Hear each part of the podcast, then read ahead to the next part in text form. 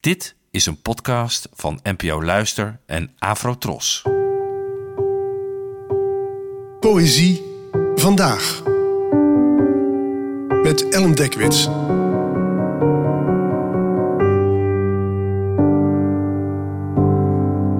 Hallo, fijn dat je luistert.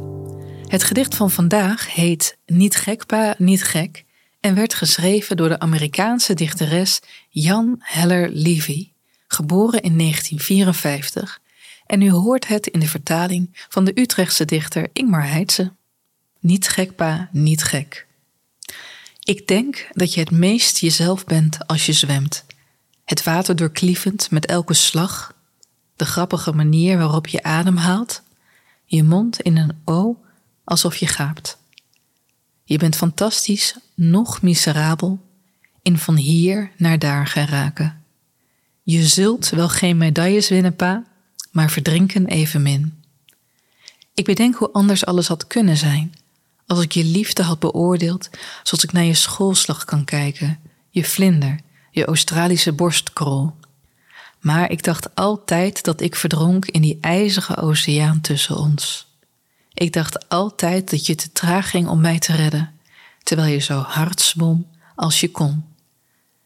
Dit is een van mijn lievelingsgedichten van Jan Heller Levy. Niet alleen door de mooie beelden en het onverwachte slot, maar ook omdat je aan de hand ervan iets kan uitleggen over poëzie.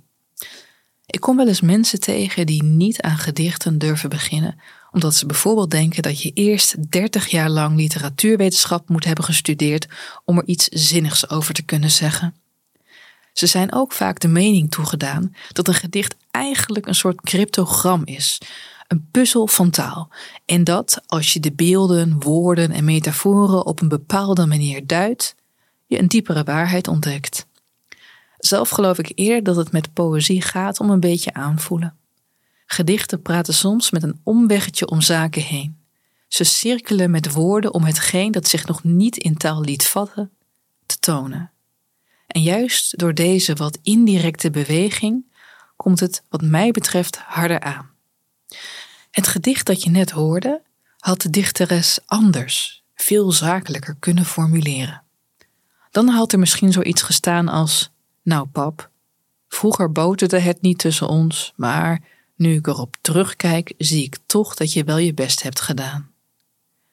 Maar hoeveel beeldender en hoeveel filmischer wordt het op de manier die ze er uiteindelijk voor koos wel niet.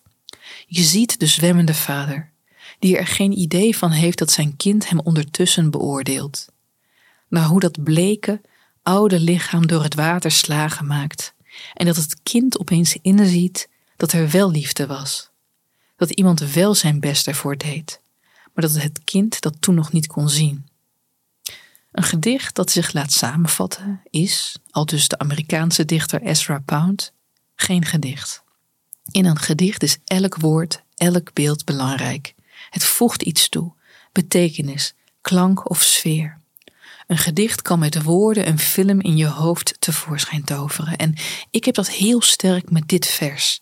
Ik ruik bijna het chloor als ik het lees. Ik, ik zie die arme vader verder ploeteren door het water. Ik zie het kind kijken en na afloop kan ik alleen maar vol bewondering zijn. Hoe in slechts 111 woorden een complete verstandhouding is geschetst. Een poëtische getuigenis van de soms diepe wateren tussen vaders en kinderen. Bedankt voor het luisteren en tot de volgende keer. Afro Tros, de omroep voor ons.